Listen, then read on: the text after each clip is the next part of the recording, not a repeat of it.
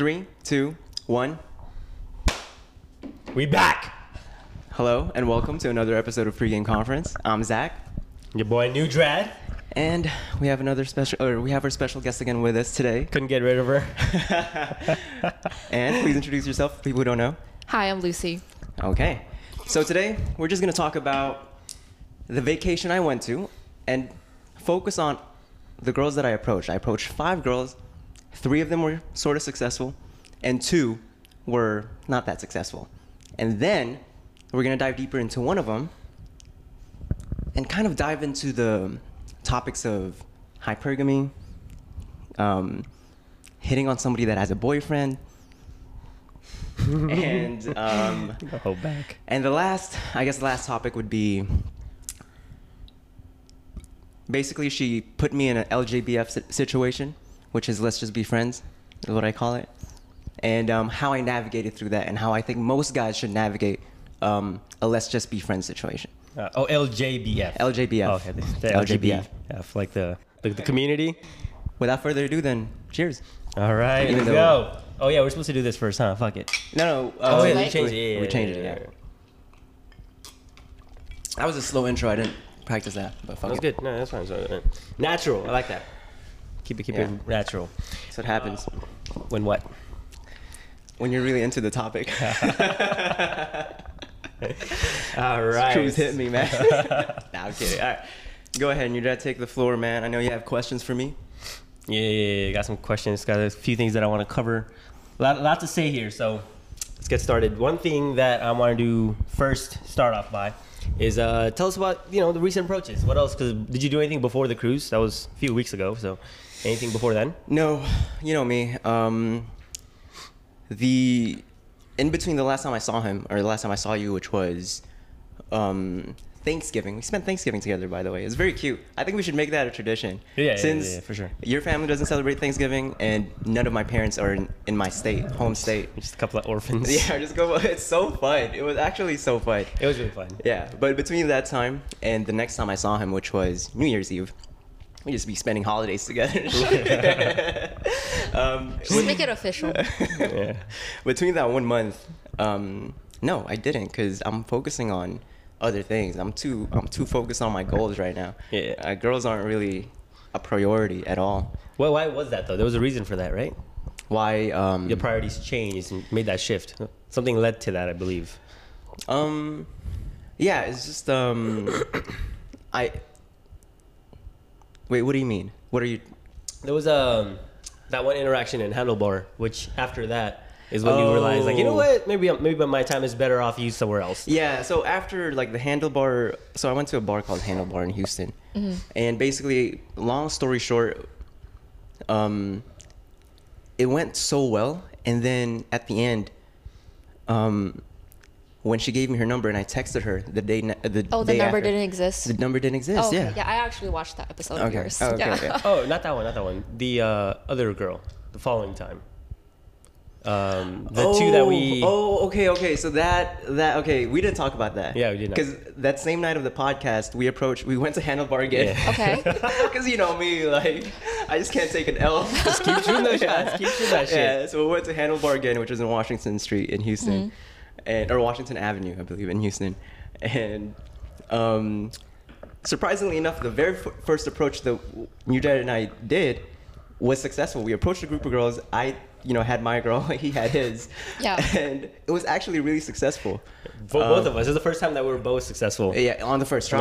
1 for 1. How do you know about that story? I don't think I told you about how that ended, though. No, you did. I did? Yeah. Yeah. You told me about it afterwards. Zach rethinking his whole life right now. So what do you know about it? She was kind of like dancing you around, like, yeah, I'm ready, and then I'll be there. Okay. So yeah, so the interaction went so well, and then we had made plans to go on a date Wednesday, right? Okay. So I was texting her, and she was agreeing with me. She was like, yeah, I'll be ready at this time, and blah blah blah. And then the time came, and she was like, I'm still at work. And then I go, okay, that's fine.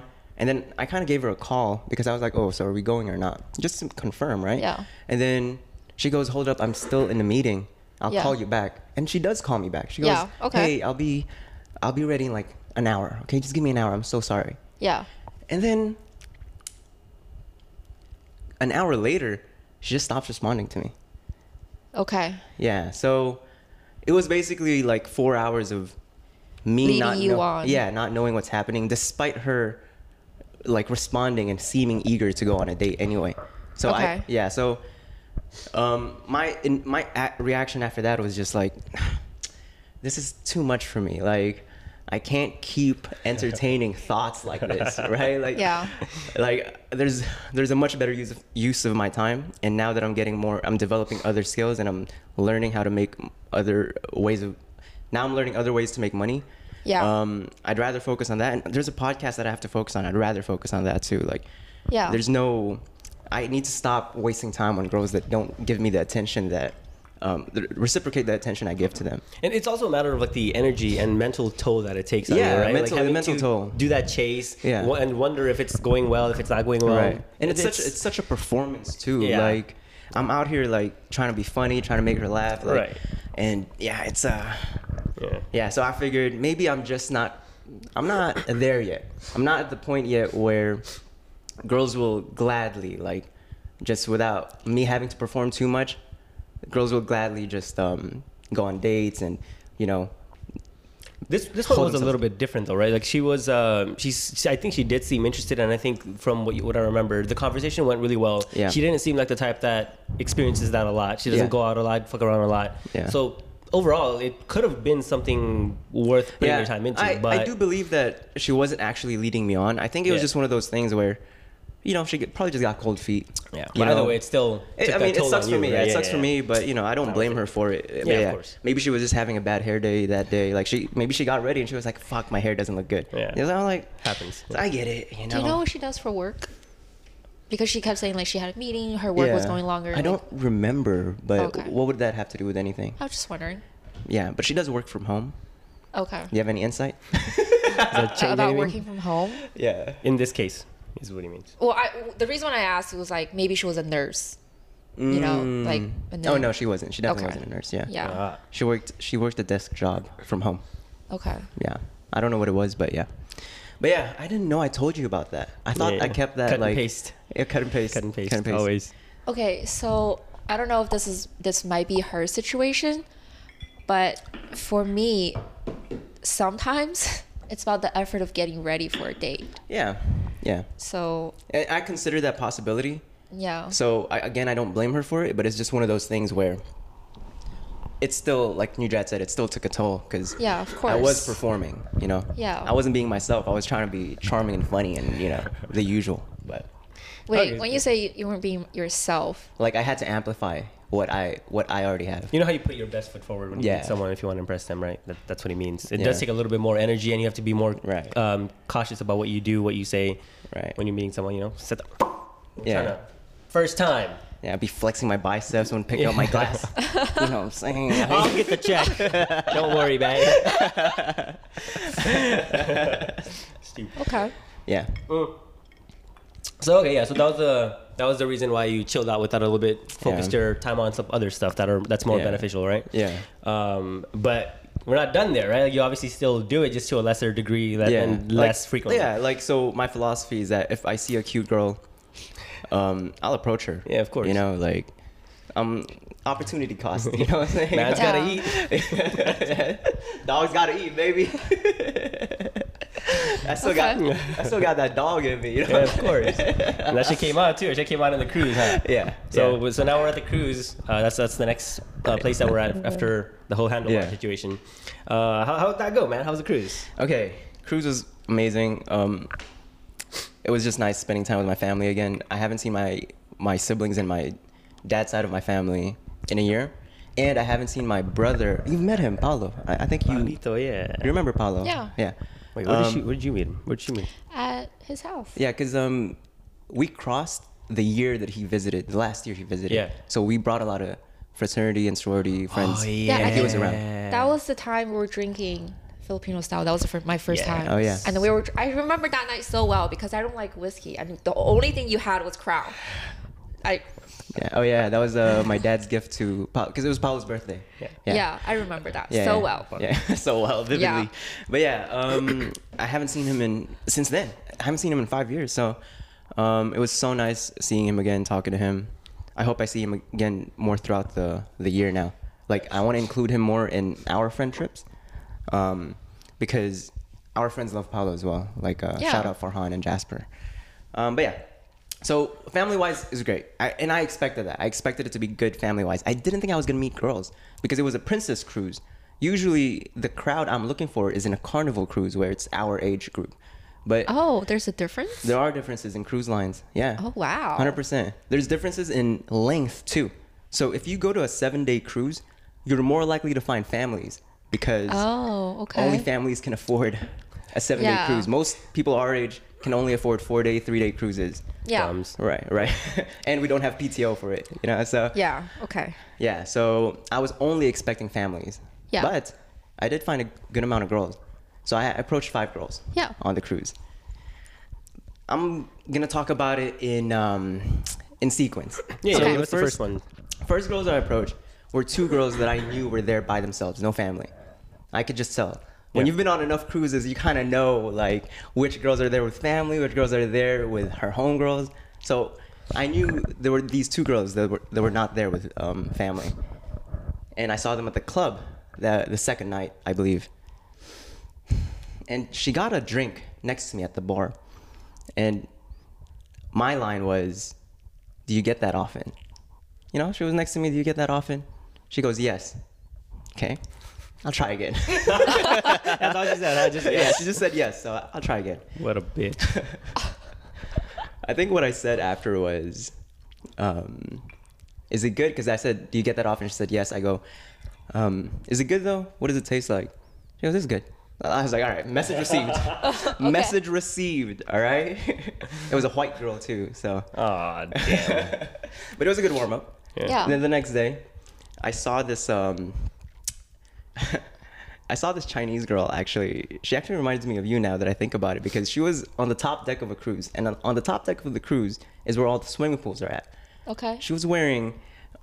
she was the most fashionable girl on that deck. She was wearing, like, a... fur crop top, kind of like overshirt on top of her swimsuit, and a matching skirt to go with it. She was reading a book. You said, of course? Of course. You can picture it already. Of course. Yeah. Sounds like you, yeah. Makes perfect sense. Yeah.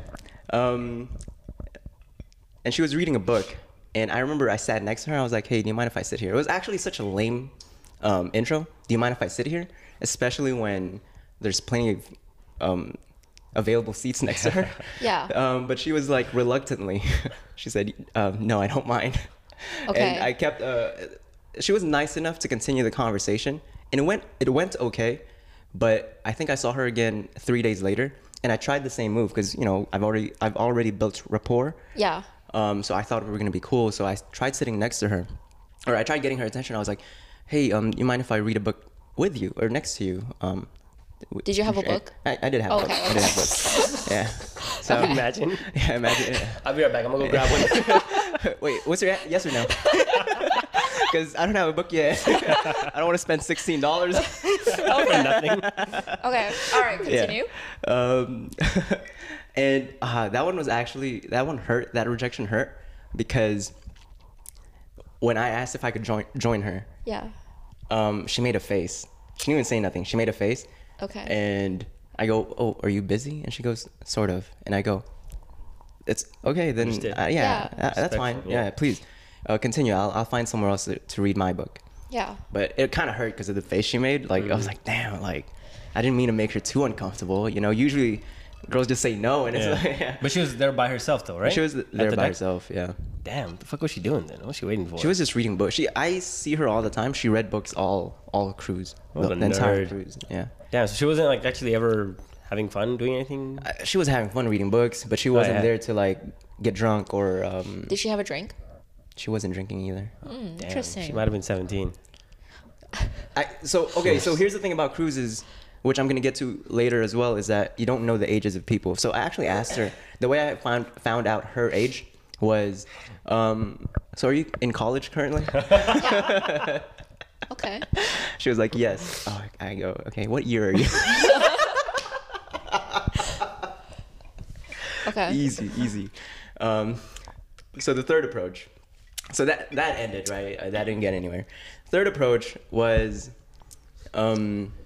these two siblings. So yeah. I met the older sibling first, and I was in a bar that I frequented, and there was an empty seat next to me. Yeah. She comes in, and she goes, "Hi, what's your name?" Right? So I was like, "Cool, I'm Zach." And then, you know, I lingered the hand. You know, I didn't retract the hand. You know, I was just like, "I'm Zach." I let it stay there. She goes, "What are you drinking?" I go. Oh, she used your lines. Yeah, she was spitting game. She was spitting game. So I tell her the drink. I like, "Would you like to try it?" She goes, "I don't know if you roofied that, blah, blah, blah." You know, she was just being playful. Yeah. Playful. Cute. But unfortunately, the man to her right goes, "I'm sorry, but this is my wife's chair."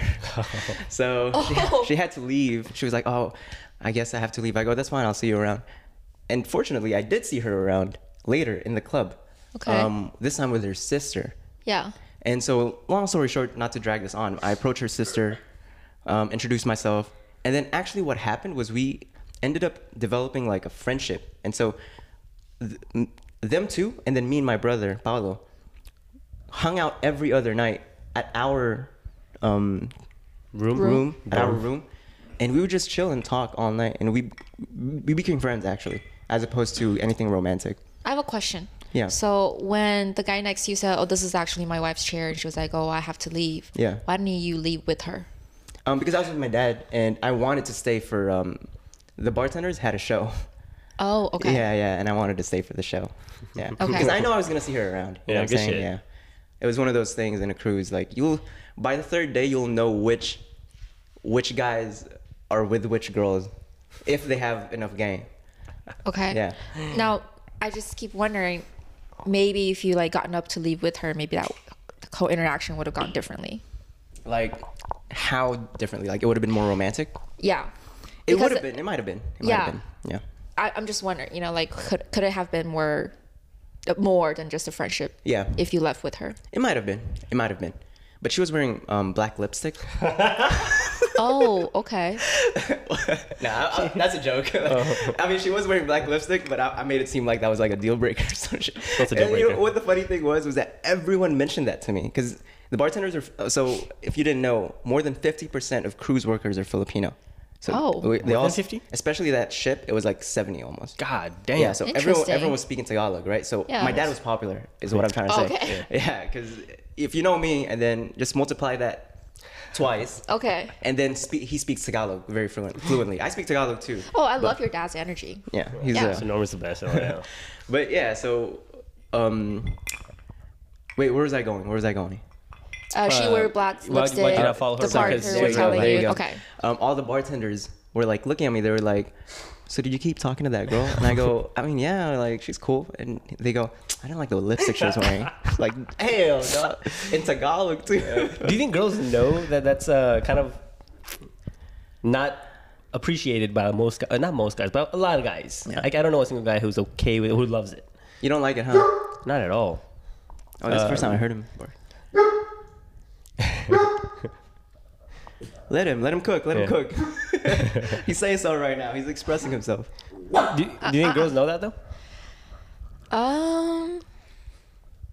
No. Girls don't talk about that shit? No, because my personal experience was black lipstick, because I also own black lipstick, and I have worn them before. Is that, I mean, the DMs just kept coming in, so. Some guys like it. I don't mind. Actually, I like girls who know how to play with makeup anyway. Oh, so, yeah, of course. Yeah, for sure. Yeah. Continue. Well, okay, actually, I don't know if it was a black lipstick, but last time that I posted a photo on my social media with black lipstick was one of my first boudoir shoot. So, of course, I was in lingerie. Oh, then it wasn't the lipstick. So, I think the guys overlook the black lipstick. Oh, yeah. If you're naked, yeah. I wasn't naked. But anyways. Oh, man. Okay, so anyway. In my experience, I didn't know that guys don't like black most guys lipstick. Don't. Yeah, most guys don't. Yeah. To me, it's not really a deal breaker. I didn't even recognize it until everyone started. Paolo mentioned it to me. My dad mentioned it to me. The bartenders mentioned it to me. like that girl that wore black lipstick, you kept talking to her? Yes. Becomes the identifying characteristic about her? Yes. That's hilarious. But anyway, so we became friends every other night, legit. And they snuck weed into the cruise. So we were smoking in our room. And so, there was one night that we stayed until 6 a.m. We stayed up until 6 a.m. It was one of those nights. But yeah, that was, I consider that a good interaction because I became friends with them. I added both of them on Instagram. Usually I don't add people from cruises because I just know I'll never talk to them, but they're cool, so I added them. The fourth approach was this fine Honduran lady, right? She was Honduras. She was from Honduras, South America. Yeah. Wait, South America, right? It is. Is it? Central America. Yeah. One of those. She was from Honduras, right? And this time, again, you don't know the ages of people on a cruise. So I had to be very direct. When I met her, I go, who are you with? She goes, family. Then I go, if you don't mind me asking, how old are you? Yeah. Right? Because she was at the bar, but you can be at the bar and get Gatorade. So, you know, I can never tell. Did she look older or she looked? She didn't look older, but you know how like some 18-year-olds are really good with makeup nowadays. So she goes, I guess girls like playing this game. She goes, how old do you think I am? Yeah. I go, darling, you look 22. She goes, oh no, I'm 26. Okay. She looked 32, dog. Bro, it's fucking her shit up. Oh, damn. All right, okay. Oh, man, but she was still fine, nonetheless. Told her what she wanted to hear. But, you know, okay, so this is what I really loved about her. Okay, this is what I really loved about her was that maybe it's because she's from South America or she's Latina, but when I approached her, I could tell she wasn't feeling me. But she entertained me for the rest of that night anyway, because I guess she just respected that I approached her and I had the guts to approach her. Yeah. Like I could tell she wasn't feeling me, but I remember she was walking. Like I introduced myself and then I disengaged. And then I saw her walking in another part of the ship like an hour later. And I was like, her name's Isis. I was like, Isis. And I did this move and she actually came. Yeah. And I go, are you going home? And she goes, yeah, I'm kind of bored. And I go, why don't you just join me at the bar? She goes, you know what? Fuck it. Yeah, I'll join you at the bar. And we were drinking. And then I go, have you been to the club? She goes, no, I haven't been to the club. I go, it's whack, but let me take you anyway. Yeah. So you could see how stupid it is. Yeah. The DJ's whack. And so we went, she joined me and she was like, yeah, I hate it here. Yeah, it was like, it was a fun time. Again, I could tell she wasn't feeling me, but she was entertaining my conversation and reciprocating the attention I was giving her. I guess because she respected that I approached her. It was actually so sweet of her. And and then when it was time for her, when she said she was getting sleepy, I go, let me walk you to the elevator. And then it was cute. It was cute. You stayed on it the entire time, even though you knew that she wasn't feeling it. Yeah. That's good. Yeah, well, you know, I was thinking I would prevail eventually, but I didn't. But yeah, I still appreciated that she appreciated the effort anyway. Because you know, most American girls don't do that. You know what I'm saying? Right. So God bless her. God bless her. And then the last approach. So this is the one that's mainly we're gonna talk about. Yeah. I spent so much time with this girl, and from start to finish. It was a story. So let me start. And she gave me permission to share all this. Okay. So. Oh, so you showed her your podcast. Yeah, she knew about it. Yeah, a lot of things. But let me start from the beginning. So first, let's start with how I approached her, because I was actually so proud of how I approached her. This is a Zach original. Okay. This was a Zach original. I saw her reading a book. Right? Okay. And I learned from my lessons. Those were the best, man. I learned from my lessons. So she was reading a book next to a bunch of empty chairs. Mm-hmm. So I take the chair next to her and I go, hi, would you mind if I sat next to you? I'm also reading a book. I promise I'm only going to bother you every 30 seconds. Okay. Right? And she laughed. And the best thing about her was that from that point onwards, she carried the conversation. Okay. She enjoyed that intro so much that she was the one asking me questions. Yeah. And trying to get to know me. So I didn't have to perform too much. I was actually nervous as hell because that was the fifth approach. It was the second to the last day. I haven't been successful. Yeah. You know, I was just like, this is my last straw. And it actually went so well. It went so well that we shared each other's Instagrams. Yeah. Right then and there. And then afterwards I just go, would you like to hang out after dinner? And she said, yeah, I wouldn't mind. Okay. Before I continue, do you want me to just keep, just tell the whole story then? Or do you have questions in mind that will lead me? Not yet. I do, but later on. Continue with the story, though. So you want me to just tell the full story? Yeah, tell the full story, and then we'll circle back to the key important parts. Okay. So then, after dinner comes, and we were at a comedy show. I watched this comedy show with my family. She watched it with her family. And I knew she was going to be there. And I told her that if we do see each other after lunch, it's going to have to be after the comedy show. Because you're going to be with your family, I'm going to be with my family. You know, let's spend time with family first. She sees me at the comedy show, and she approaches me, gives me a hug in front of her family and my family. And she makes a comment, you smell good. That's baller-ass move. It's a baller-ass move, I love that. I'll fall in love with her right then and there. Holy, that's ballsy. Yeah. And I was just like, dress looks good on you. Yeah. You know, so reciprocate the compliment, you know what I'm saying? Yeah, so that was a good sign. The reason why I even mentioned that is because it's a good sign. To me, it's like, okay, maybe she's feeling me. Most girls don't do this, right? Yeah. And then after the comedy show, it was time for us to hang out. She tells me, unfortunately, that her mom is giving her a hard time about hanging out with me. She's 27, by the way. But her mom's giving her a hard time because, you know, usual concerns. I get it. I get why her mom would be concerned about hanging out with me, complete stranger. That's charming. I get it. And she didn't hang out with me. She was like, I'm so sorry. I'll text you tomorrow. I loved that. Yeah, that was great. That's actually, I was going to talk about that. That's a huge green flag for me. And I told her this the next day when we did hang out, that it was a huge green flag that she listens to her parents. Yeah. Even though she's 27, it's has her own job. Yeah. Compliance. I know what I like, all right? And so the next day, I didn't even have to text her. She texts me, good morning. She says, good morning.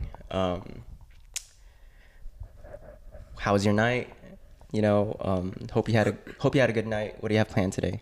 Like good messages. You know what I'm saying?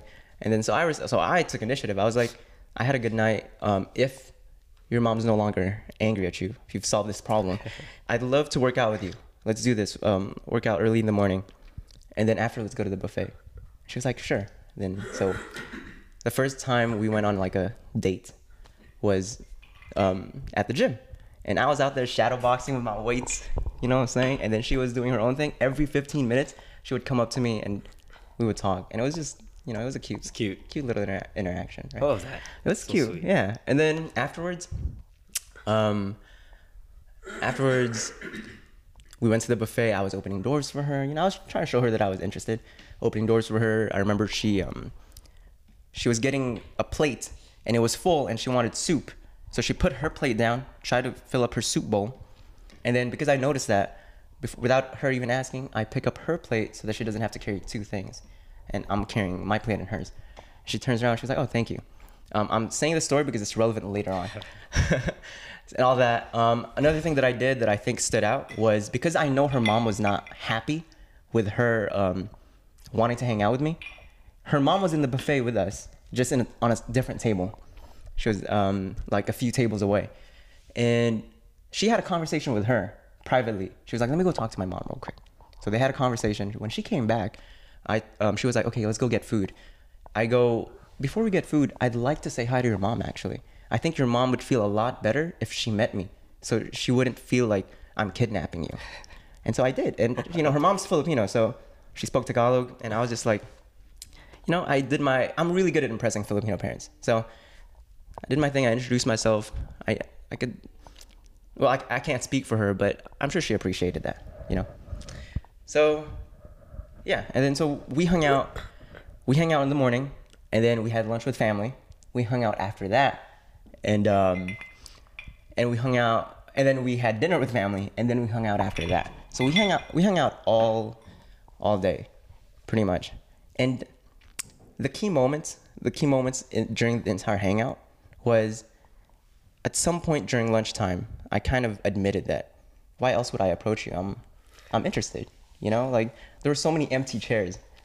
You think I chose the one next to you for no reason? Like, you know, it was banter, and she was like, oh, okay. And then we started talking about relationships. She was like, what was the last relationship you had? You know, I answered February 2022. And then I asked her, what was the last relationship you had? She goes, I have a boyfriend right now. What a bitch. I have a boyfriend right now. And actually, I knew that because when we followed each other on Instagram, I saw the picture of her and her boyfriend. But I kept going anyway, and I'm sure your dad's gonna go into that in a bit. Yeah. But I kept going anyway.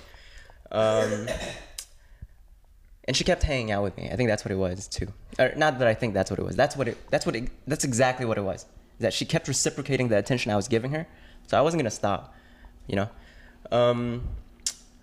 What are other key moments? I think during that time.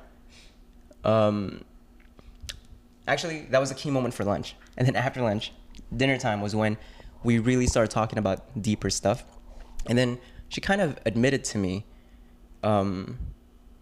things she liked about me. Because here's what happened.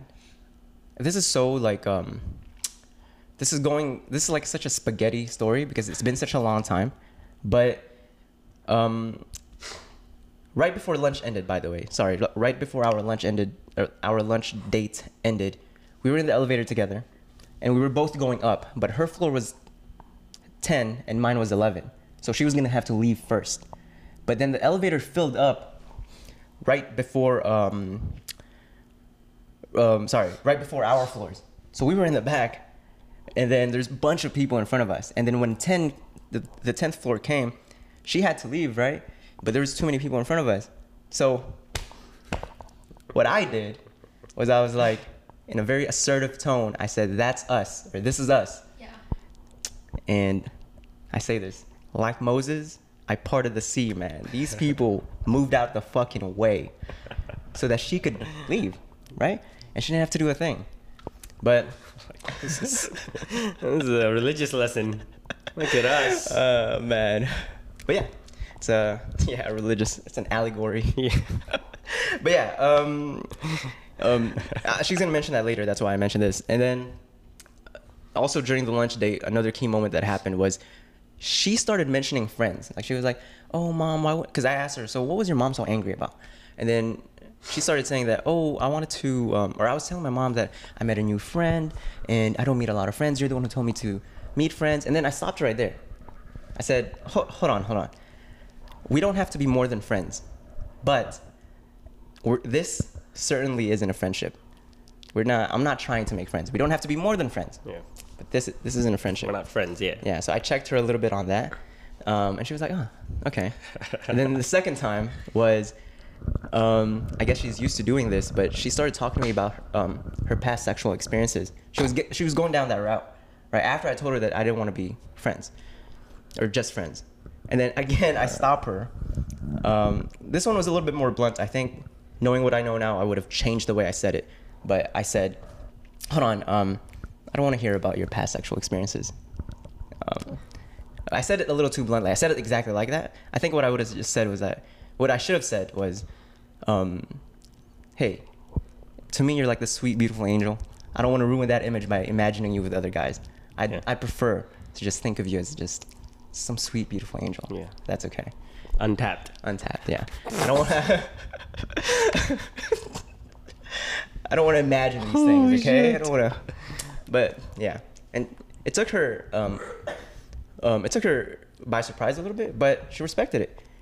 15 minutes later, I think she was about to tell me another sexual story. And she catches herself. She goes, "Oh, never mind. I don't want to say it anymore." And it took me like a second. It took me a second, but I go, "Oh, you catch on quick." And she goes, "Yeah." I was like, "All right, cool." And so the dinner date came, and of course by this point, we've shown each other very strong signs that we really like each other. So we got deep. So I was like, I think I asked her, "What? Isn't this conflicting for you?"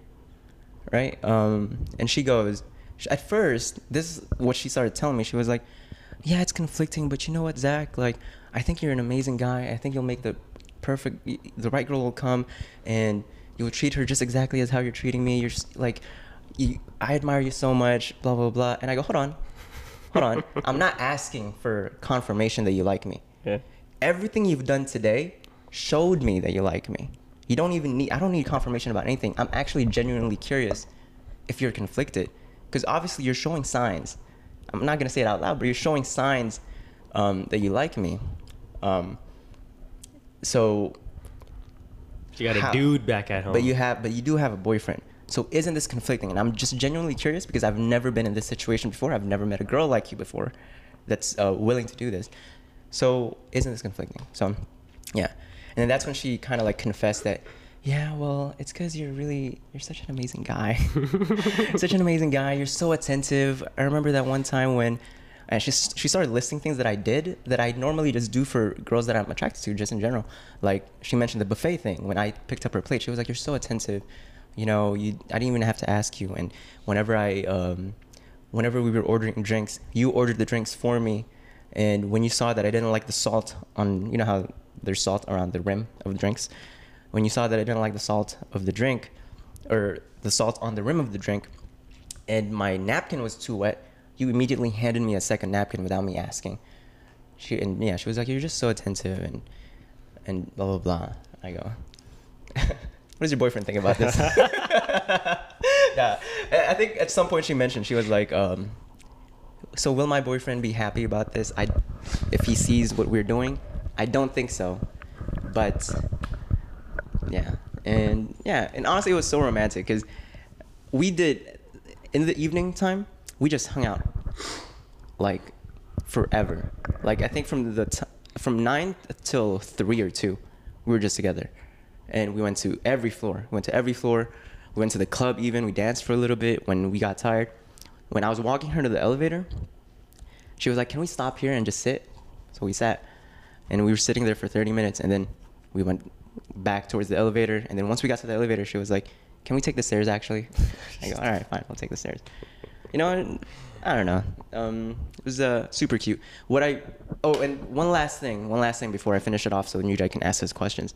One thing she mentioned to me that really stuck with me, and now this is what I'd be looking for in most girls, is she was like, "You know what you make me feel like, Zach? You make me feel so comforted." That's a word, right? Comfortable. Comfortable. Sorry. You know what, Zach? You make me feel so comfortable that if this ship were to sink, if this was Titanic, I'd be completely fine with your presence. Delusional ass. I'm not Batman. No. I know I'm good, but she thought I was a Navy SEAL or some shit.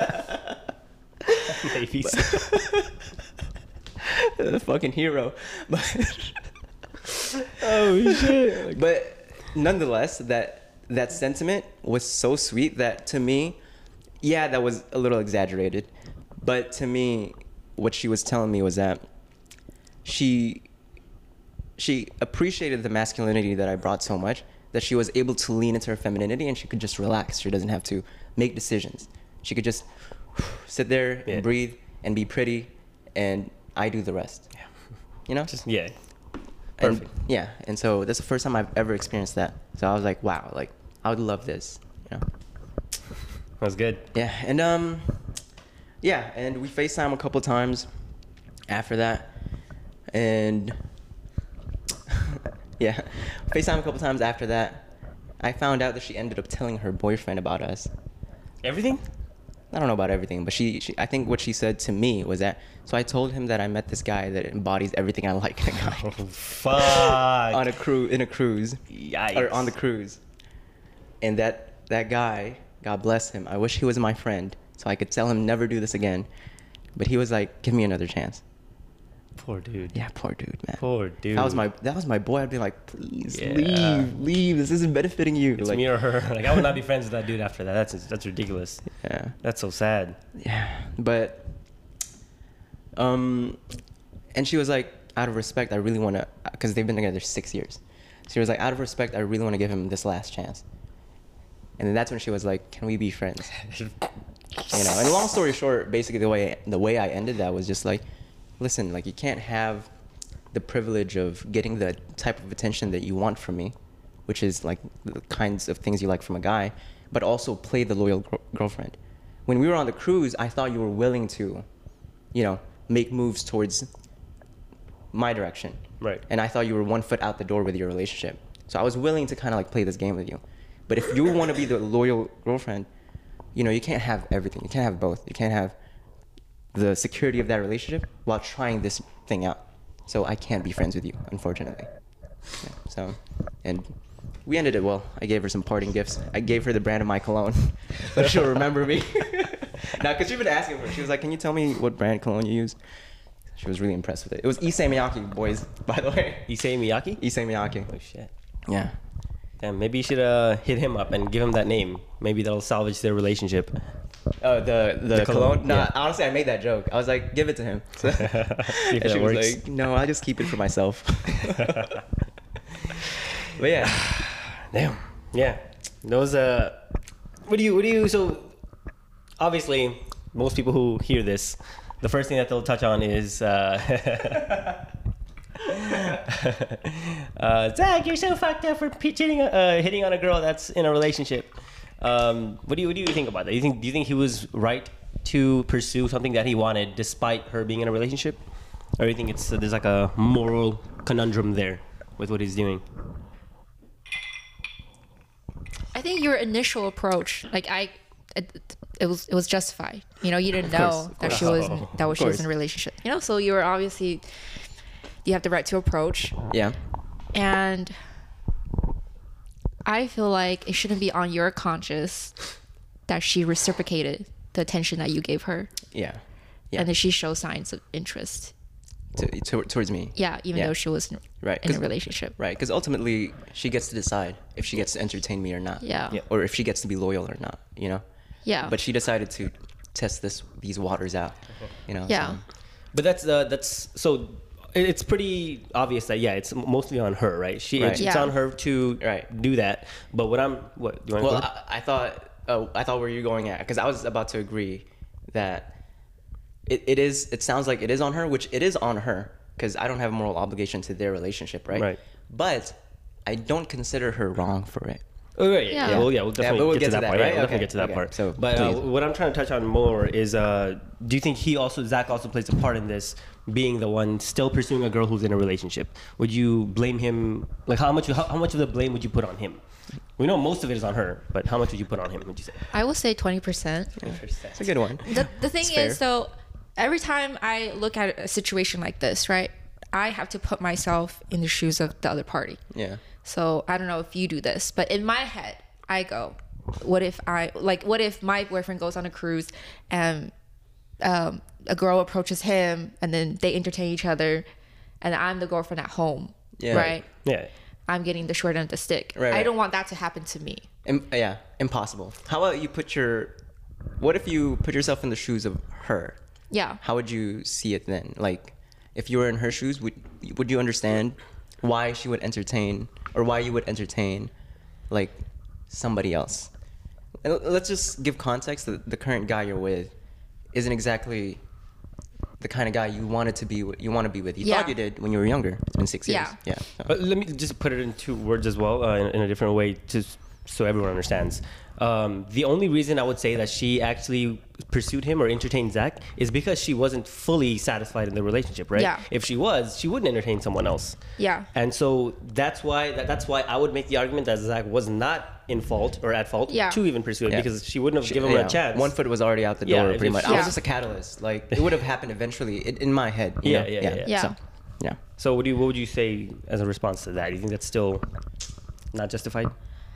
I mean, I can't justify things for you or her, right? But I'm saying from personal perspective, I can't do that.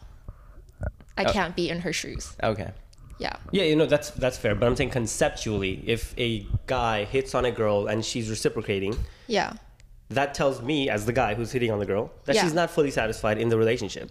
Yeah. So that's why I would say that it's conceptually there's nothing wrong with the guy hitting on the girl. Zach asked me to put myself in her shoes. Yeah. Okay. Yeah. Right. So, but you said you couldn't, right? So now conceptually thinking about it, not putting yourself in anyone's shoes, not specifying any one person. Do you think that general idea is okay? Not okay? You guys don't have to justify this to me, you know? Right. No, we're not. We know it's okay. My moral standard is that just don't do that, ladies. Just if you're not happy, move on. Yeah. Makes sense. In my perfect world, in the perfect scenario, is that if you're not happy in a relationship, you get out of that relationship and you do whatever you want to do, right? Yeah. But if you are in a relationship, then that's not something you do. Yeah. You don't entertain another man. Yeah. So we know, again, just to clarify, we know that most of it's on her. It's fucked up of her to pursue you or entertain you that for that long and that way. But again, you know, shoot. But for people also, just to clarify for the people or the audience that is troubled by this, I do this enough to where girls who actually have a boyfriend, if these girls love and respect you, they wouldn't give me any time. And that's my experience. I would approach girls with boyfriends all the time, and they would tell me to fuck off, you know? Love that. Yeah, and as they should. Yeah. But sometimes, because I do this so much, sometimes I do meet girls where they do have a boyfriend, but it's like but they give me they reciprocate the attention I was giving them, the energy I was giving them. Yeah. And every time I learn, the first time it happened to me, I was like, maybe I shouldn't give up too easily. And then the second time it happened to me, I was like, I was right there. And then finally, the icing on the cake, this last girl, was like, you know what? I'm just gonna keep going. Fuck it. Fuck it. You know, from what I learned from my experience, it's better to have I'd rather have a false positive than not try, you know? False positive, not try. Yeah. Yeah. I think just for me, my personal standards for a relationship is that if something is not working out in my relationship, right, I don't want to rush and just toss it out just because this one thing isn't working out. You know, I don't want to just forget it. Just, yeah. You know, I want to work on it. Yeah. And then I don't know if that's good or bad. Because just say my situation that my ex-boyfriend cheated on me, right, for half of our relationship, and I thought this was something that we could work on, that we could like build the trust back up again and move on from this, right? So I continued to work on this relationship for another 6 months. Now looking back, was it worth it? No, it wasn't worth it, you know. But I think I still have the same mentality that next time something goes wrong with my relationship, I still want to work on it instead of just, you know, toss it out the window and just forget about it. Yeah. But I also want to say that while I'm working on it, the point is, spit it out. The point is, work on your relationship. But if you see that things are not working out, then you cut it clean. Yeah. And then you move on. Right. I think sometimes people are like, oh, this relationship doesn't make me happy. Yeah. Or it doesn't make me the most happy. But it's a relationship. It's someone that hangs out with me, you know? Yeah. Kills time with. Yeah. And then I'm going to just hold on to that because that makes me comfortable. And I'm going to have that while I look for something else. I imagine that's how, not even just girls, that's how most people like treat relationships they're not happy with. Yeah. So anyway, the point is, to summarize this all up, is that if you're in a relationship that you're not happy with, then you work on it. And if the work doesn't produce the results that you want to see, then you move on. Right. I'm just giving advice. Yeah, that's good. Giving advice. Yeah. I don't know if you should take advice from me because I haven't had a successful relationship, but that's just my personal opinion. Yeah. Of how I want to approach relationships. You want a successful relationship? I'll give you one. Let's go. On camera. I'll do it. I'll fucking on camera. Do it right now. Anyway. Okay. So I guess we still have like those moral views. And I would say, right, like if I had to choose between hitting on a girl with a boyfriend and a girl without a boyfriend, obviously I would choose to hit on a girl without the boyfriend. Right. But all we're trying to say is that there is a justification for hitting on a girl with a boyfriend if she still reciprocates. Yeah. I mean, yeah. There is a moral issue there, but I think it's still, yeah. You're free to pursue it, and if she entertains it, it just means that their relationship isn't that solid, and yeah. there's room for improvement for her. Yeah. Basically, the way I saw it was that the problems were already existing. I just came along to I guess, expose it or make yeah. it come faster, or, you know, right. something that was inevitable anyway. I was just a catalyst for it, like a key. Right. I am wondering though. So you know how she went back to her boyfriend, told her boyfriend about the interaction between y'all, yeah. and told her. I'm sure her conversation went something like, "Oh, Zach embodied everything I want, and this is what you lack." Right. It's probably yeah. So it hurts me. Yeah. Poor dude, man. Yeah. She chose to work on her relationship. Right. And you frowned upon that. You said if that was your friend, you would tell him to leave. Right. Oh yeah, 100%. 100%. Okay. Yeah. So yeah. Would you not agree with that? Do you not agree with that? Is that not what we should do as a guy? If your girlfriend is doing, she basically cheated. What she did was emotional cheating. Like, it wasn't physical, yeah. but it was emotional cheating. And he basically just sat there, listened to his girlfriend of 6 years tell him yeah. that he is not the man that she wants. Yeah. She found the man she wants, and he's yeah. not her. It's basically a message that she's trying to tell him. And she doesn't want to do it, and I don't think it's a girl's responsibility to break up with a guy too, because it's such a difficult thing to do. What do you mean? For a girl to break up with a guy, especially in that situation, it's difficult to do. I think it's difficult. I think it's difficult for especially her, very feminine, to make such a difficult decision like that, even though she might know it's the right thing to do. So it was basically a message. It was basically her telling her boyfriend, "Hey, I'm not really satisfied. You know, yeah. I'm kind of unhappy."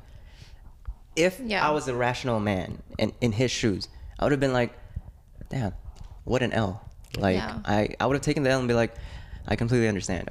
Have a good life, you know? That's yeah. the only answer to that, because yeah. she was telling me a message, you know? And it was, as a man, it's up to me to make that decision. Yeah. Yeah. But instead, he decided to, like, work on it or ask for a chance. That's the wild part, ask for a chance. Like, if that was my friend, I really would be like, brother, just take the L. Just take the L. Take the L and take the next 1 or 2 years to work on yourself. That's what yeah. you should do. Yeah. Now, yeah, what if this interaction between you and her didn't happen, mm-hmm. right? So you're out of the picture. Yeah. So, and then she didn't cheat, but she goes to her boyfriend and say, "Hey, we've been together for 6 years. I think there are some things you can improve on in our relationship to make me happier." Yeah, it's different. It's way different. Yeah. And then in that situation, do you think that he should make changes and stay in that relationship?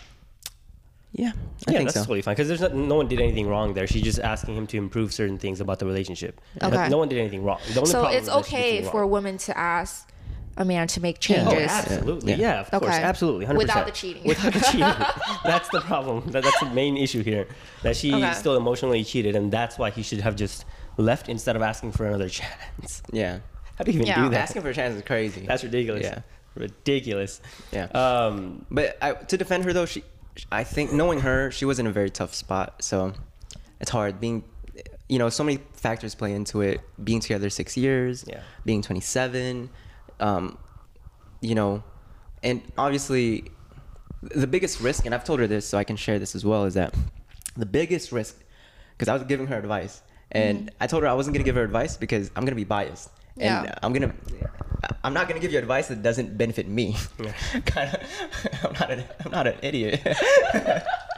But you know, eventually towards the end, because I could tell she was struggling, I ended up trying to give her advice, and I was like, "Listen, it's gonna be a tough decision for you anyway, because you don't know me, and basically what you're doing is you're leaving security with someone that you're not entirely happy with, sure, but somebody who your parents approve of, somebody you've been with for 6 years, somebody who's willing to marry you and not cheat on you."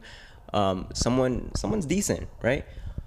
You might leave him for somebody that, yes, embodies so much chemistry, so much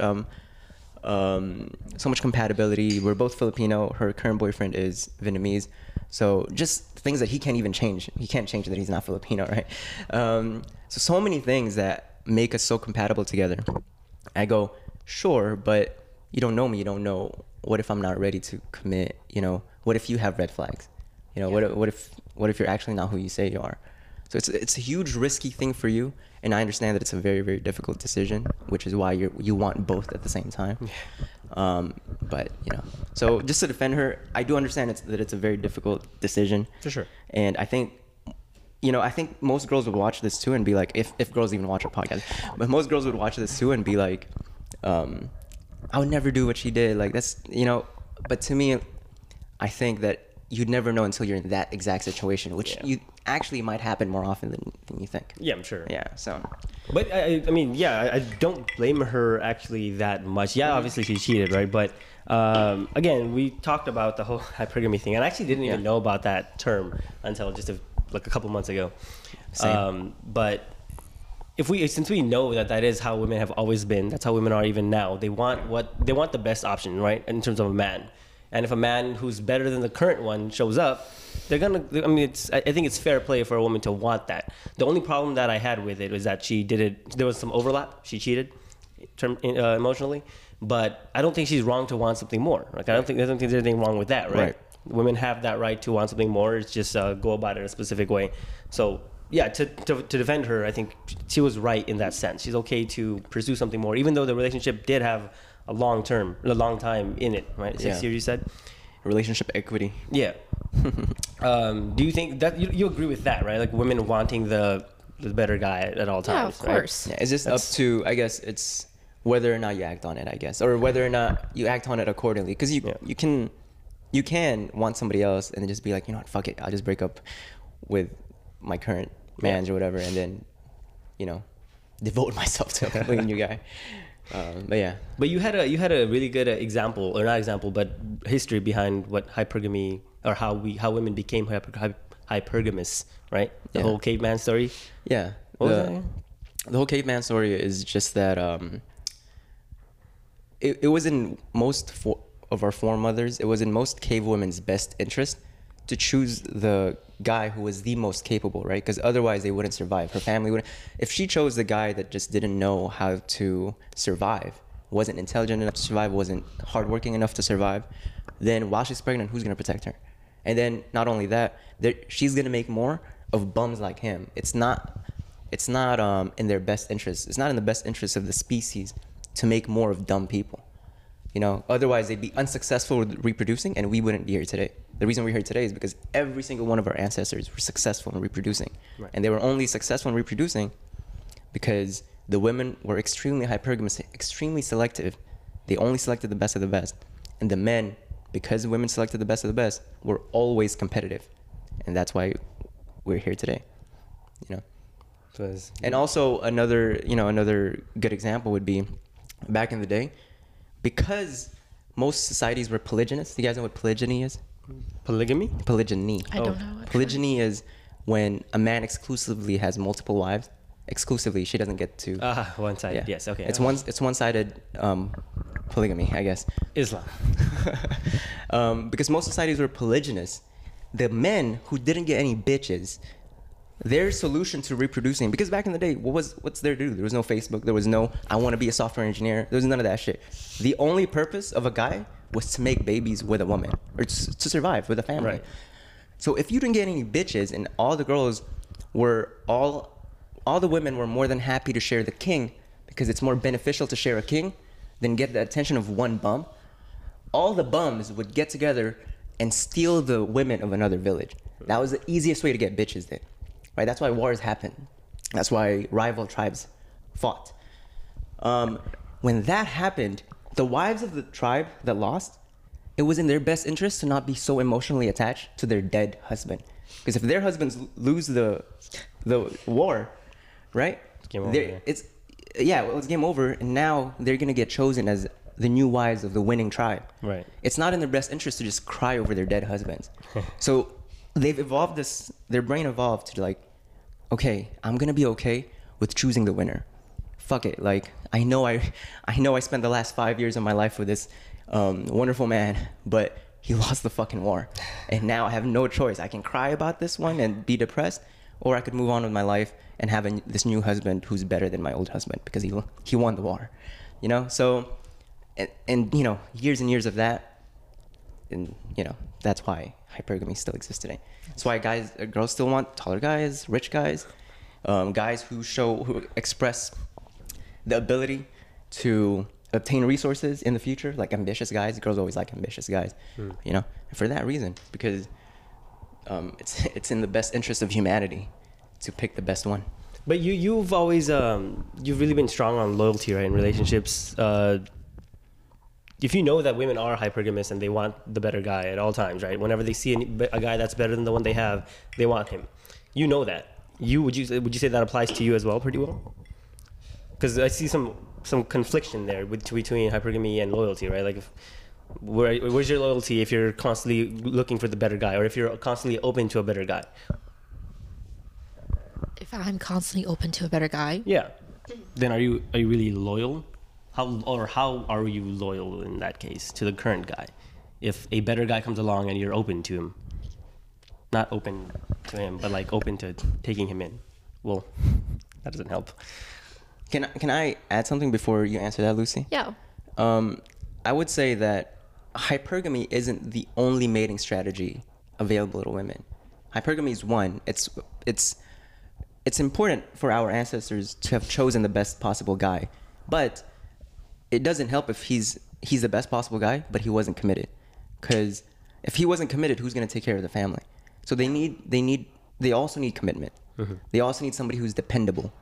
You know, so if it skews too much to one side, they're not going to want that. They chose everything. It's a holistic view. Although hypergamy is just the one thing we like talking about in most of this community or like in the podcast. But no, commitment is a thing that people choose as well. It's important to be committed. So then explain that part. I guess that's what I'm confused about. If you're committed to someone, then how could you still be open to other people coming in? Well, you don't have to. So now you have to weigh your options. Oh, okay. That's when you have to weigh your options. Okay. So yeah. Once the hypergamy only lasts until you've chosen the person you want to be with, and then you're kind of set? No, like it's part of the metric that you choose. So like you still want to get the best possible guy, but you don't want to get the best possible guy at the risk of him being unfaithful all the time. You know. Okay. So you got to weigh your options. Gotcha. Maybe get this third best possible guy. What was that part? Okay. Get the third best hunter. He's not as tall. You know what I'm saying? Maybe he didn't carry the jaguar in. You know. Yeah. But you know what? He's not gonna cheat on you. Yeah.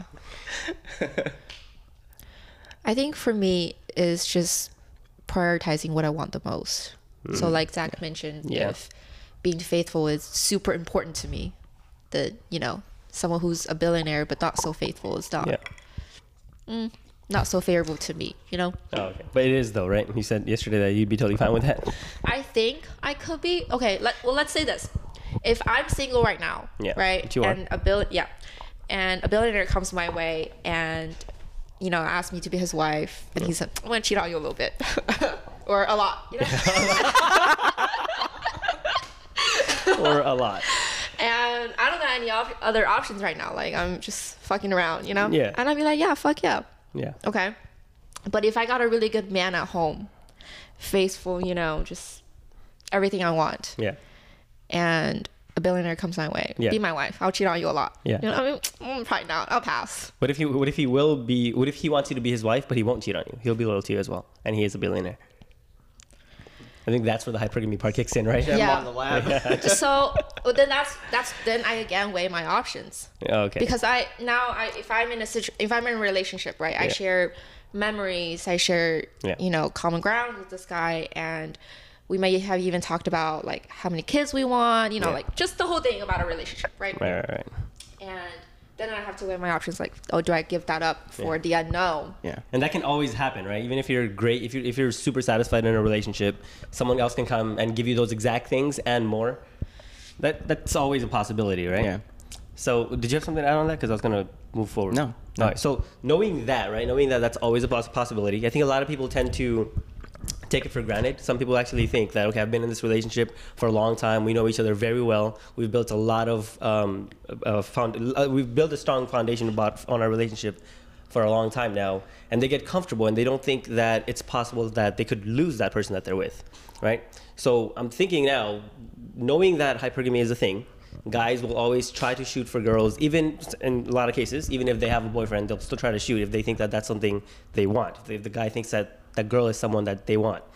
Knowing that, what sort of responsibility do you think that it puts on each party of the relationship? What does it mean for the guy, knowing that he could always lose the girl? What does it mean for the girl that she could lose the guy at some point. Maybe he might cheat, or I don't know. What kind of responsibility do you think that places? Mm. I would start it off as in like the clear answer, like the guy, obviously, if you know that you can always lose a girl, the guy cannot afford to get comfortable in the relationship. Yeah. He can't stop maybe doing the things that she enjoyed about him in the beginning. If it was working out, if it was having hobbies, spending time with friends, he can't stop doing those things just because he got into a relationship. Yeah. Right? Yeah. What kind of responsibility do you think it puts on a girl, though? So, from my perspective, sure. This is my dream scenario of a relationship, right? What I would want. New dread. So... Before you answer, do you have chapstick on you? No. Fuck. Damn. I have it in the room, though. Can we pause here? Real quick. Okay, so my dream scenario of a relationship is that my man knows that I'm desirable, right? Okay, good start. And he knows that I have multiple men on a daily basis in my DMs trying to impress me. Yeah. By saying like, let me take you out, let me fly you out. Yeah. Just give me a chance. Yeah. You know. Yeah. He understands that I get that type of attention, right? And he continues to put an effort into our relationship to show that how much he loves me and to show that he's the right person for me. Uh-huh. And me as a woman, I want my man to know, and I want him, like, this is my dream scenario, right? I want my actions to show that I'm 100% faithful, that he doesn't have to worry about me cheating on him. Yeah. Right? So I feel like this is like both of our efforts need to reciprocate. Or we need to reciprocate our efforts. Sorry. Is that he understands I'm desirable and puts an effort into our relationship. And I understand that he's putting effort into our relationship, and I appreciate his effort so much that I'm 100% faithful to him. So you make him feel like he's the only one. Yeah. So yeah. I want my man to feel so secure in our relationship that he doesn't care about these other men in my DMs, but he understands that they exist. Yeah. And he understands that at any moment, if I wanted to, I could break up with him and go with someone else. But my actions show that I won't do that. Yeah. Because he's made me feel so happy in a relationship. So do you see the... You see the one-sidedness of that? It's mostly him, because he knows that you can do better. So he has to constantly keep up his effort and make sure that you're happy. Yeah. All you're doing is just staying with him. No, my actions should also reciprocate. I should also show how much I appreciate him. Yeah. To make him feel secure and happy in my relationship, in our relationship, in ways that he wants to... receive effort. Okay. Yeah. Well, no, I'm not saying like, oh, I just, babe, I love you so much. Don't worry, I'm not gonna cheat. It's not that. You know, I want my actions to show him that I'm 100% faithful. I'm 100% in this relationship, and my actions are what are gonna be what he wants to see, because that makes him happy. What if he says, okay, that means you can't go to Tulum with your girlfriends. Yeah. If that makes you feel uncomfortable, then. Oh, really? Okay. Yeah. Because he's like. Because he gives good... Well, fuck. All right. Well, that's good. That's actually good. I mentioned in the last episode, I weigh my opportunities. I weigh the cost of my actions, right? Okay. So Zach comes along. He's a guy, a friend, you know. But he's never going to outweigh my boyfriend because I chose him as my boyfriend. Right. And Tulum with girlfriends is not going to outweigh my boyfriend if I chose him to be my boyfriend. So right? I see what you're saying. Yeah. Okay. Nice. Okay. So then the responsibility that it puts on you is really what you're saying is it's the same thing. You just have to reciprocate what he's doing. Yeah. Right? If he's making you feel like you're the shit, so you just have to do that for him. Yeah. But you still know that if someone better comes along and provides everything he's providing and more, you still know that you will entertain the idea of moving over, right? No. You wouldn't. No. I would not entertain the idea of moving over. Why not? Thought we talked about that girls would do that. Yeah, it's possible. It's possible, yeah. That's what I'm saying. But I'm committed. Yeah, okay. It's very okay. So he just have to try really hard to get that window in. What do you mean? He would have to, because if she's committed in the relationship, but he still provides everything that her boyfriend provides and more.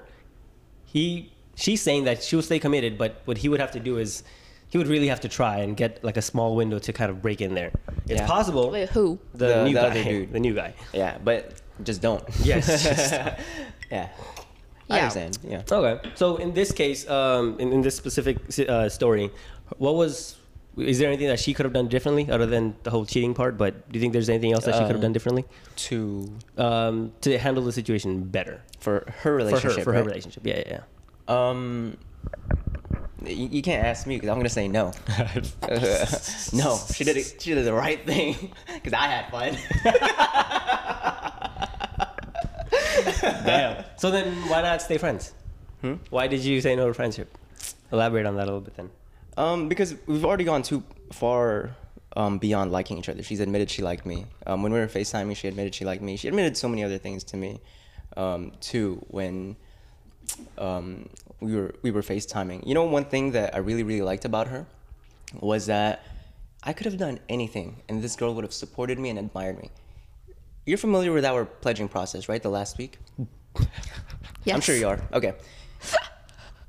So for context, without saying too much, it's that we had a budget, and between four guys we had to make $50 last for 2 weeks, whatever.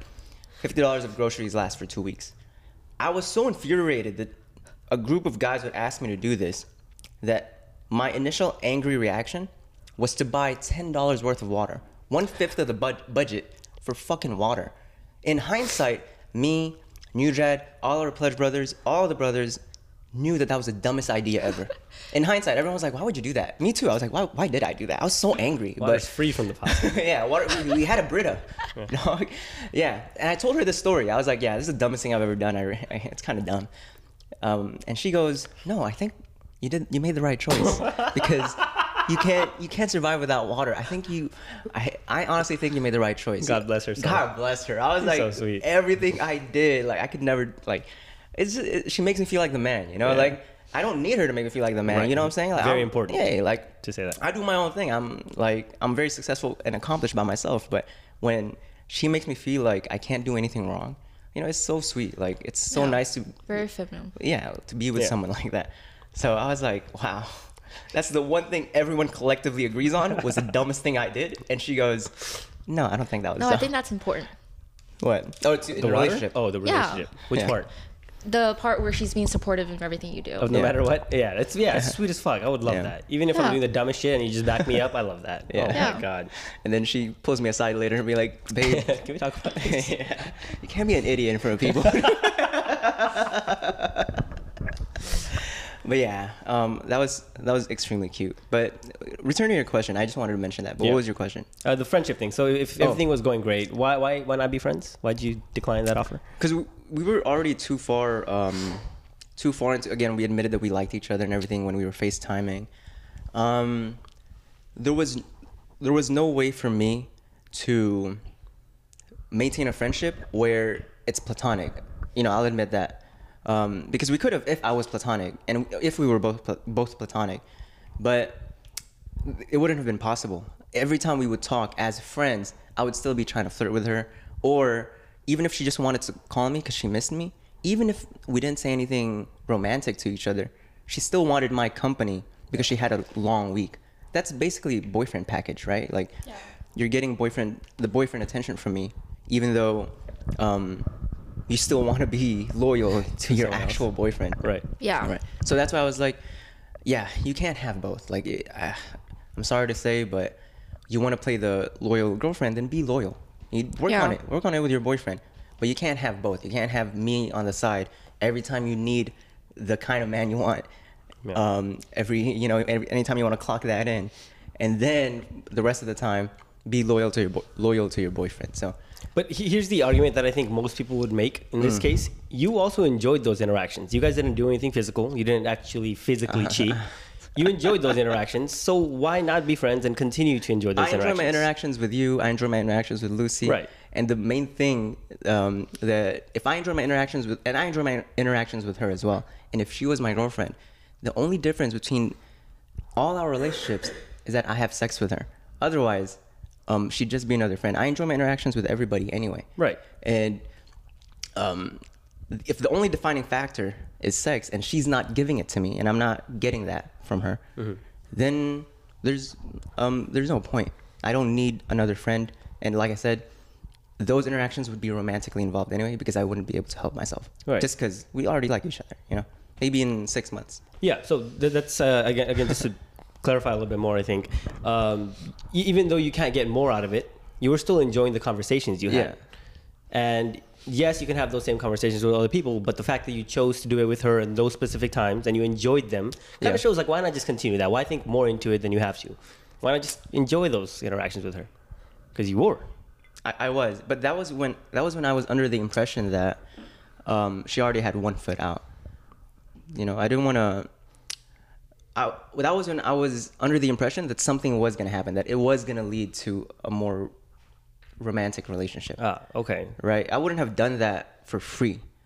So it really wasn't just the interaction you enjoyed. It was the pursuing of something more that you were enjoying. The potential goal, or the potential ending. Yeah. Sure, but like the interactions we had specifically were gearing towards romance. Okay. And if we became friends, those interactions would have just been regular. Regular? Regular. Yeah. So that would have been the difference. That's why I enjoyed those interactions anyway. Okay. Was because it was very you've seen me in front of girls, you know, I flirt a lot, you know, and I'm very forward about that. So if I'm interested, that's the part that I enjoy, is not necessarily the pursuit, mm-hmm. but our interactions were geared towards romance. Gotcha. You know. Yeah. Do you guys ever have regular discussions that wasn't? Yeah, of course. Oh. Yeah. And those still went just normal as you would with anyone else. Yeah, yeah. Okay, so not something worth holding on to if you're not going to get something more. Yeah. That makes sense. Because she expects, the reason why is because she expects me to be, she expects the interactions to go in a, she expects my interactions with her to be a certain way because she likes me just as much as I like her. So I don't know how to explain this, but it's just like, she'd be getting the boyfriend package from me anyway if we were friends, I guess is what I'm trying to say. While I don't get the girlfriend package from her. Yeah. Because all she would need from me really is the leadership and attention and the compatibility. And we don't need sex for that. So she can get the boyfriend package from me without the sex, while I don't get the girlfriend package from her, which... providing the leadership. Yeah. Okay. Yeah. Okay, so yeah, to summarize it then, because I'm sure a lot of people will, the people watching at least, they would think that it's kind of fucked up of you to want something more, you didn't get it, so you wouldn't even settle for friendship. You cut her off and just said, fuck it, I'm done. I don't want anything else. Only because, for people who don't understand, maybe because I don't really benefit from it. I don't get anything out of it, while she gets everything out of it. You know? Yeah. She does. She gets all the perks that she would have gotten before the friendship deal. Yeah. While I don't get the goal that I wanted, which is her. Right. Right. So that's why I don't get anything out of it. I don't benefit out of it, but she does. So it's not an equal exchange. Then I'd be a simp. That's what being a simp is, unequal exchange of energy. Yeah. Well, speaking of that, that's what I don't get about the side chick mentality. Yeah. I don't understand, or men or women who are willing to be the side piece. What do you mean? You said it yourself. If a billionaire came up and he was like, all right, I'm going to fuck you when I want, but I'm also going to fuck other girls and I'll take care of you. What I said was, a billionaire comes along, asks me to marry him to be his wife. Mm-hmm. And he said, I'm going to cheat on you a little bit or a lot. Mm-hmm. But I am the wife. Oh, okay, so if he keeps you as just another girlfriend... No. You wouldn't accept that? No. Oh, really? No. Really? No. Wow, okay, so he would support you, though. He would support your lifestyle, give you money, support everything. I have to be his wife. Like, when he dies, I take all his shit. Wow, but what if... you have to start somewhere, right? What if he wants to just date first, see where it goes? And while he's dating you, he's still going to be fucking other girls. But he'll support you as well. Yeah, okay. Is that okay? I want to be... Okay, let's say this. What I don't understand is how some girls can be a side chick where he doesn't post you on Instagram. Like, nobody knows about your relationship with him. You know? Extremely just secretive. Yeah, you don't get the title. I could be the wife or the girlfriend, but I'm the one he's going to be seeing in public that he's not going to be ashamed of. Yeah. I'm going to be the one that he posts on Instagram. Like, this is my wife, this is my girlfriend. Yeah, I need that title. I never said I could be a billionaire side chick where he's giving me money. I never said that. Okay, so definitely my bad on that one. Okay.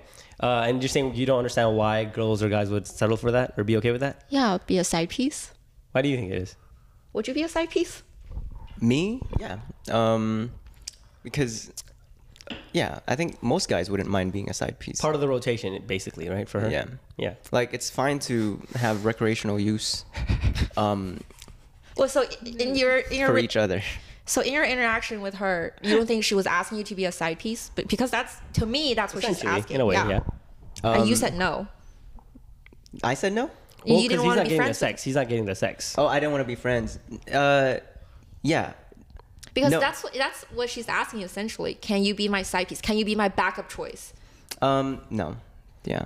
So you can't be a side piece. Not with her, because I'm invested in her, and I any investment I'd have with her can't be half-assed. Yeah. Because we've already admitted that we really, really liked each other and that we're better for each other as like mains. Yeah. Now if she was a thought, yeah, 100%. Like I'd be like, can we be friends? I'd be like yeah. Okay. You know, but yeah, it wasn't that kind of maybe do I not understand the hip kids lingo very well? Like I thought side piece has to include sex. Yeah, that's what I thought too. Is it not? But she's saying that because let's not say side piece then. Okay.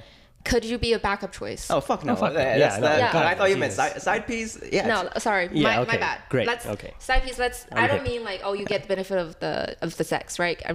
You could be having sex, but whatever your situation is, let's just say you're the backup plan. No. Can you be a backup plan? No, because it's still the same thing. She's still getting the benefit of both. And yeah. I don't want to give her that.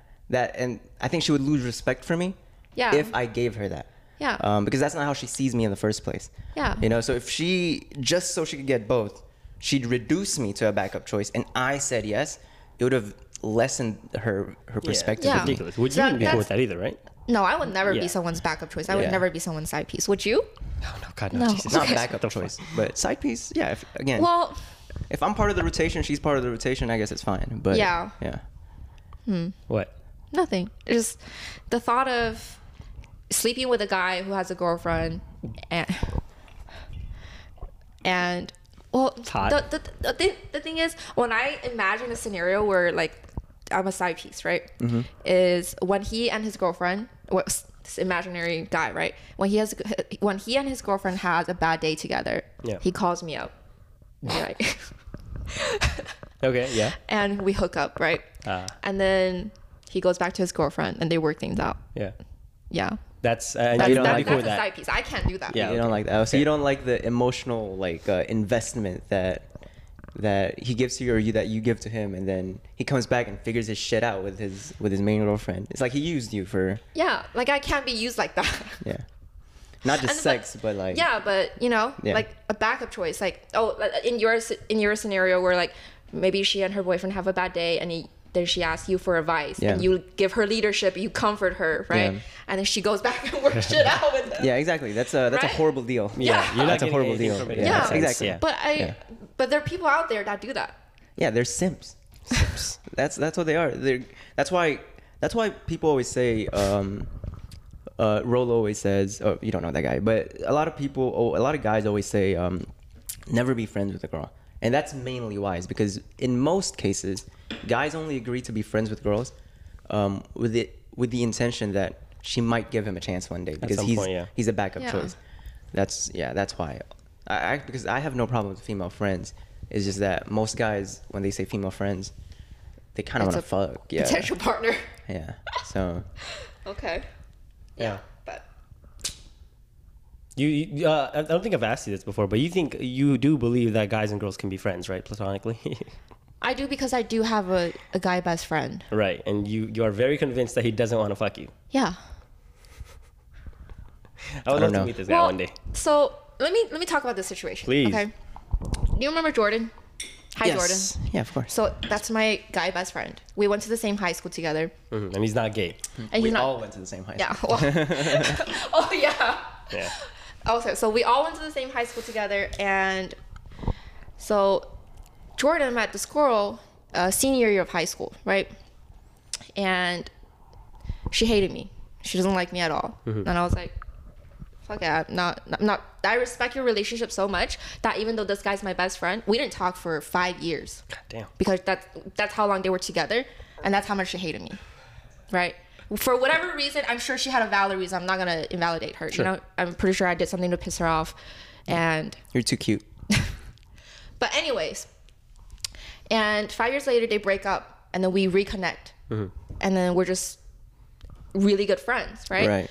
And then now we're still really good friends, and both him and I have gotten into relationships since, and he's still in a very healthy relationship right now. Mm-hmm. But what I've noticed is that when we're both single, we hang out a lot more. But when we're in a relationship, either he's in a relationship or I'm in a relationship or we're both in a relationship at the same time, we hang out less. Right. Because we both respect each other's relationship so much. Yeah. You've seen him. I have? Yeah. Oh shit, where? At her boat party. He was there. Well, down but yeah, there's a lot of people there. Okay. Lucy's popular. Yeah. What can we say? But anyways, I just think that's just a friendship. And yeah. Also, Jordan, I go to brunch with your mom. God, I call her Jennifer. Oh yeah, that's gonna stop him from wanting to fuck you. But I think that we have like a mutual understanding that we're friends. Wait, and then her mom's name's what? Jennifer. Everyone's named Jennifer now. Fucking hell. I'm sure she had that name first, okay? I'm kidding. But yeah, and I think we have a really good but I think we have a good friendship. Yeah. Yeah. So and you don't believe that? Okay, so let's break that part down, okay? You said that you guys tend to hang out a lot when you are single. Yeah. Why do you hang out with him so much? Because I enjoy his company. Okay. And you like his personality? Yeah. Good-looking guy, I'm guessing. Oh, there we go. Yeah. Okay. No, I will say yeah. You will say yeah? Yeah. Sort of, yeah. Why not date him? Why not date him? If he's good looking, if he's a great guy, you enjoy his company, you enjoy his personality, huh? He's white. I said I have a type. Not even to just fuck around. The thoughts never crossed your mind. No. Lying ass. No. Okay. Well, here's my take on it. I've always believed, right, that guys and girls can't just be friends because of this reason here. If you enjoy each other's company and you do like each other's personality and you share really good stories together, time together spent is always great. At least one of the people in the party, in the couple, has to be more invested than the other. We know that part, right? In that friendship, someone would be a settler, someone would be a reacher if something were to happen. In this case, say you're not very attracted to him, you have a type, he's not your type exactly, but you guys are very close. I would say that he's probably the one that would shoot up. He's probably thinking like, yeah, if I have my chance, I'll take it. If I get that chance, I'm gonna take it. Is he okay? You need a poop? I don't think so. You think so or you don't think so? I don't think so. Oh shit, you scared? He's asking for help. Because it doesn't make sense that two people enjoy each other's company. I also believe that people tend to be friends with people who are in the same category in terms of looks. Like if I say I'm a 7 or a 6, I don't want to be too cocky. Say I'm an 8, and I'm not gonna be. I don't tend to be friends with people who are, I would say, 2s or 3s. Not because of choice. Not like I gauge my friends. I just tend to gravitate towards people who are were very similar. It's a prevalent thing. Yeah, yeah. Like I like working out, so I tend to be friends close friends with people who also tend to work out and stay in shape and all that stuff. So I would say that if he and you are good friends, you're probably in a similar group of attractiveness. If you don't find him very attractive, I would say that he probably finds you more attractive. And if he had the chance, he would take it. Damn, it only makes sense. It only makes sense. Because why would you not? Actually, let me preface this. I didn't say this, okay? In high school, when we first met each other, we did talk for a couple of months. And then we decided that it didn't work out between us, and we were better as friends. And then he went and dated my best friend in high school for 3 years, three years. They broke up senior year, so 3 years. Who, talking about the white girl? Yeah. Who decided that it would not work out between you guys? He did. He decided that it would not work out between you guys. Yeah, that there were a lot of differences between us that it wasn't gonna work out. And the reason why we stayed as friends is because he started dating my best friend, right? So we stayed in the same friend circle. Right. And then we hung out together all the time. And we were really good friends, and we stayed friends after they broke up. And then obviously this new girl came in, just hated me, so we stopped talking for 5 years, like literally no contact whatsoever. Mm-hmm. And then after they broke up, we reconnected and then became friends again. Yeah. Yeah. Okay. Why do you feel so strongly about friendship between opposite sexes? Because in my opinion, you're the only guy I know, or you're the guy I know that has the most female friends out of every guy I know. Yeah, and that's why I think I can say it and get away with it, because I have friends that are girls, and I've never, I don't think any of them. Plenty, bro. Yeah, plenty. Yeah, and I don't think any of them have ever felt like I would make a move on them or anything like that. Right. Which is why I think I'm in a position where I can say it. But that's because I curate those friendships in a very particular way. I'm friends with them, and I make it very clear that I want nothing from you. I just want to see you as my little sister. Right. Be who you are. If I enjoy your personality, I enjoy talking to you, I like your mentality, I'm going to treat you like a little sister. I sisters on the fuck out of all my female friends. They know that. And I make it very clear that that's all it'll be. I don't want anything else. I'm not saying you do. I'm just letting you know that I don't want anything else. When we hang out, I'll pay for stuff. I'll go pick you up. I'll treat you like I would my sister. Because I've always wanted a little sister, and that's it. That's the only reason I can get away with saying things like guys and girls can't be friends. Because I've never had a girlfriend who I didn't see as a baby sister or a little sister that I didn't want to fuck. And yeah, you could say that maybe that's just me, but I would say that most guys are in the same exact boat. They might say that, yeah, I could be friends with girls, but if they got the chance, they would pounce. So you're saying you can't be friends with girls that you don't sister zone first, or if you consider them attractive first. Yeah.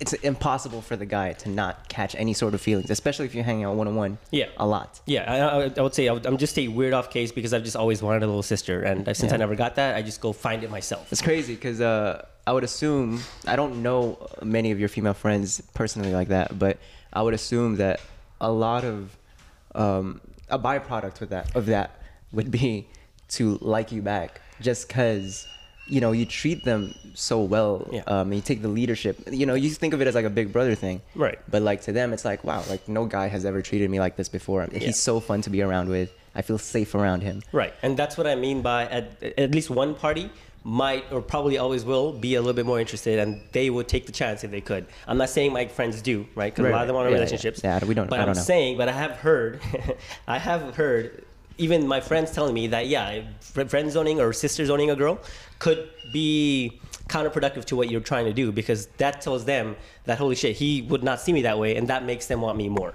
But again, I don't care. I'm letting you know, I don't see you that way. I'm just a baby sister. They might want me more. It makes sense that they would, because I do treat them very well, and I expect nothing back. I just want them to be happy. Like I said, I'll pick them up. I'll pay for their stuff. Yeah. I'll treat them like a boyfriend or a dad or a big brother would. So they're getting everything that they want from a guy, except the title itself and all the sex that comes with it. And I pull those off fairly well. It's never it's never come back to me. Yeah. It's never hit me back like, oh shit, I know you see me as a little sister, but can we fuck? It's never happened, right? But again, I've never had a friend who I could do that with. If I didn't see you as a baby sister, and you're a girl, and I think you're attractive, and I enjoy your company, I want something more. Maybe not girlfriend right away, but I would want something more. I think all guys do. Yeah, take us home, man. What are some things that you would look for now, moving forward, that you enjoyed about the last girl?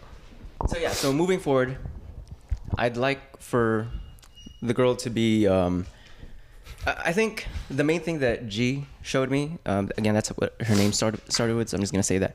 The main thing that she showed me is that if a girl appreciates enough of what I bring to the table, she's going to lean into her femininity and let me drive the car, and really trust my judgment wholeheartedly, and admire me so much that every decision I make is, she knows that it would be good for both of us in the relationship. So moving forward, I'd like a girl to appreciate what I have to offer, and in return, because she just appreciates what I have to offer so much, she just trusts my judgment and allow me to make decisions and, you know, take initiative and trust my leadership. Yeah. So that's what I'd be looking for moving forward. That's the thing that you learned from this specific example, right? Yeah. Yeah. Anything else?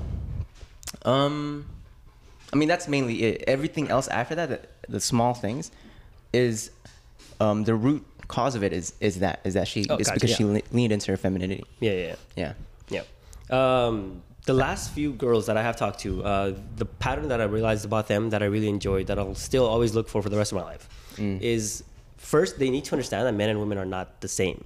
Yeah. That's the biggest thing. Yeah. Like if I made a girl, like that conversation comes up, I kind of ask them. I don't ask them directly like that. It usually just comes up in some organic way. But they have determined that, yeah, I understand that men and women are not the same. We play different roles. We play by different rules and standards. But if they think that, no, men and women can be equal, everything should be equal, but then they know that it's not equal because the behavior is obviously very different, right? Like it's like I said, in a relationship, it's the men who are the givers and the women are the receivers. That's how it always has been. That's how it is. Yeah. And that's totally fine. I'm not saying that that's a bad thing at all, but they need to understand that so that they can appreciate it. If you think that it's equal, then you're not going to appreciate all the things I have to offer, which are like the masculine traits. Yeah. Knowing that I'm more capable than you, I'll protect you. If you believe all those things, but then yet you think that men and women are the same, that's a problem. Yeah. So yeah, that's one of the main things that has always carried over, and I think your thing just kind of like ties into that very well. But yeah, just know that we're different and fucking comply. That's funny. Yeah. Now that you mention it, that is one thing that. This is the first time a girl has ever told me this, Lucy. I remember we were having a conversation. It was it was our last FaceTime, and she was about to ask me, or she was telling me, "Hey, whenever you have your next girlfriend, I want to see the soft launch on Instagram, right?" So you know what a soft launch is, right? Mm-hmm. But whatever, she just basically wants to see me posting my next girlfriend. But then she stops herself after that sentence and she goes, actually, forget I said that. I forgot that you don't like it when I talk about you with other girls, because we're not friends. It's not the dynamic of our relationship. Yeah. And I go, I appreciate that about you. You catch on really quick and you have no problem abiding it. And then she goes, well, yeah, I'm obedient. And I laughed. I was like, look, I like that about you. That's not for everybody. You can't be obedient to everybody. Yeah. And she goes, yeah, I'm only obedient for Zach. I was like, I've never heard those words come out of a girl's mouth before. I was like, okay, this is the Andrew Tate religion, like theology. I was like, hold on, like this is what he means. Knock it over, knock it over. But yeah, not to say that I need somebody who comes in my beck and call, and whenever I call her, she's on her knees and shit. Of course, no, I don't need that. But it is nice that she trusts my judgment enough that if I say something, if I set a boundary or whatever, she's willing to follow it without too many questions, as long as I have a good reasoning for it. Right. I would appreciate that. So yeah. Compliance to a certain degree, yeah. Without me being an asshole. So yeah. Yeah. As a girl, do you think that's insulting or bad in any way for guys to want that? No, actually, I was just about to say, I think from you telling me this interaction between you and this girl, I think I actually just learned something.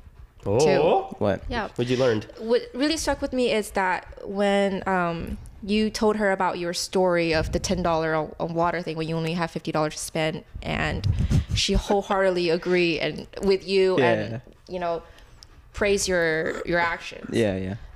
I don't do that enough. Mm. And then I feel like I should, because yet last night when we had this conversation off camera, I told you that's what I would like with my whole, I want to go have hot pot in Houston right now type of thing. You know, yeah. I have a stupid idea. I know it's stupid, but I want to be spontaneous. I want to be fun. And I want a partner to agree with me in that sense, in that situation, right? Yeah. And I just realized when you were mentioning that interaction between you and her, and thinking back into my past relationships, I don't think I offered that enough. Mm. And that's I feel like that I lack that. So I think I need to work on that. Nice. Wow. Nice. Yeah. Look at us. Making the world a better place. The whole obedience thing is, again, we know that that's important, at least to us. And I think a lot of other guys would agree. I think the reason it's okay to say it is because we're also I'm trying to put some emphasis on the girls' part here too. Yeah.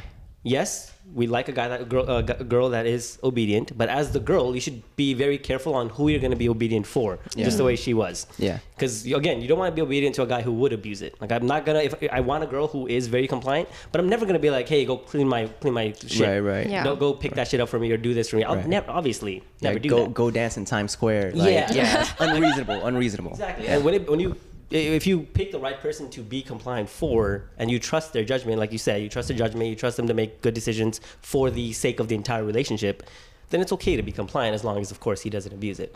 And I think that's the bottom line of it. It's okay for girls to be compliant as long as they choose the right person to be compliant for. As guys, it's okay for guys to want someone who's compliant because they're providing everything in the relationship, the safety, the best judgments, all the advice that needs to, you know, fix it up. At the end of the day, to me, all that still sounds like teamwork anyway. It's still a teamwork thing. It's just, again, and I'll come back to this, it's just asymmetrical. Your 50, it's still 50-50. My 50 is just different looking from your 50. You know, so. But yeah, that was a good story. Good shit. You did good. Thank you. You did good. Did I do good? Yeah. G, if you're watching, really well. Make better decisions. She subscribed to the podcast. Oh, yeah. Oh. Please make better decisions. Silly. Anything else you guys want to add? I still think about her every day. Please call me. Also, if you're watching, please. I'm kidding. Shit. I have nothing else to say. Lizzie, anything else you want to say? You want to say bye to the people? Yeah, if you guys can see big-ass polar bear doctor here. He's saying bye as well, I think. Yeah. I don't speak dog. But if you like this video, we're going to have another one in shortly. We'll plan it. Yeah, we're going to get to discuss all the things that we didn't get to discuss in this one or the last one because of time and shit. But yeah, a lot of other things that I want to talk about still. And we're looking forward to it. And until then... We'll play y'all out. 3, 2, 1.